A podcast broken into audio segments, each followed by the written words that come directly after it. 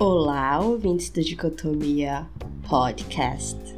Como vocês estão? Espero que estejam bem, espero que estejam em paz, com saúde e acompanhando regularmente Dicotomia. Se você nos acompanha no Twitter, já deve ter visto nosso fio sobre a greve ferroviária no Reino Unido. No episódio Expressas de hoje, vamos dar uma atualização da situação para você. Além disso, vamos falar sobre outra questão envolvendo transportes na região de Londres. Ou melhor, sobre um problema em um local em que se pega um transporte. Então, solta a vinheta, que logo em seguida a gente explica um pouco mais para você sobre isso e sobre a maior greve ferroviária enfrentada pelo Reino Unido nos últimos 30 anos.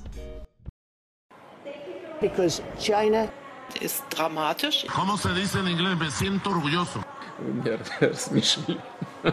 Não existe dicotomia. Dicotomia Podcast. Se você não nos segue no Twitter, então siga-lo, arroba dicotomia underline cast. E não sabe nadinha do que está acontecendo, vamos ao resumo inicial da situação.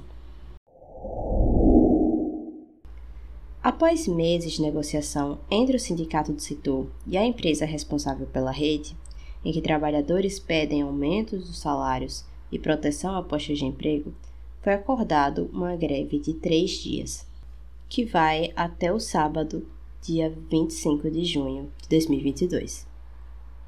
Além dessas reivindicações de aumento dos salários e proteção a postos de emprego, o secretário-geral dos Trabalhadores Ferroviários, Marítimos e de Transporte também reivindicou em entrevista a necessidade de condições decentes de trabalho. Segundo sindicatos, esse pode ser o início de um verão de descontentamento, com greve em outros setores. Mais de 40 mil funcionários devem aderir à greve que afeta a Inglaterra, Escócia e País de Gales.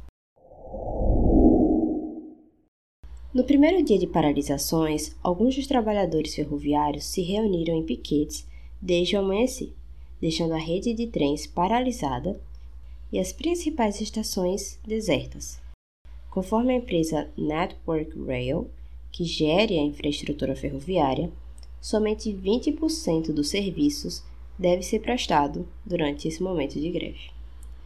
O primeiro-ministro Boris Johnson que tem sido pressionado por conta do difícil cenário econômico, com o aumento dos preços de combustíveis e de outros itens essenciais, afirmou que com a greve os sindicatos estariam prejudicando as pessoas e vários setores da economia que ainda estão se recuperando dos efeitos da pandemia. Além disso, Johnson fez duras falas contra a paralisação, expressando que as greves são, abre aspas, erradas e desnecessárias. Fecha aspas. A oposição de Boris Johnson no parlamento critica as falas do governo e alega que não houve diálogo com as categorias para solucionar o problema.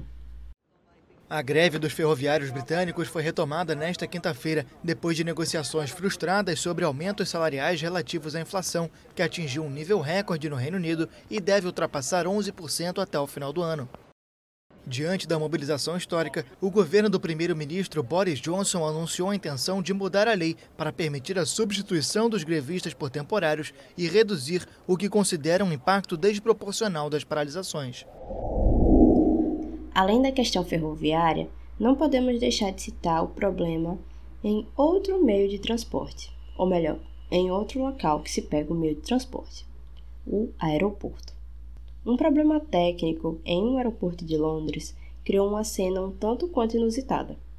Viajantes que passavam pelo aeroporto mais movimentado do Reino Unido registraram dezenas, dezenas de bagagens acumuladas no saguão do Terminal 2. Sério, as imagens são bem interessantes. É um mar de malas sem fim.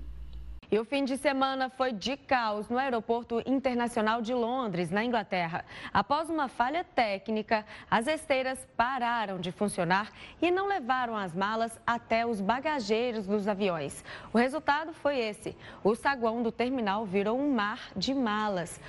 Assim, devido a um mau funcionamento do sistema do aeroporto, muitos passageiros precisaram embarcar sem sua bagagem, criando um acúmulo de malas no local. Algum tempo depois, o problema no aeroporto foi resolvido, mas algumas pessoas ainda estão tendo problemas para resgatar os seus itens pessoais, já que elas viajaram sem as suas malas. Então é isso, um breve resumo do que está acontecendo no Reino Unido. Se você quiser mais atualizações sobre essas e outras situações, nos siga no nosso Twitter, o arroba. Notícias repassadas e comentadas com mais rapidez do que aqui na nossa gravação. Além disso, não deixe de nos seguir nas nossas outras redes sociais. O Instagram é o arroba dicotomia_cast e no LinkedIn somos o Dicotomia Podcast. Então é isso.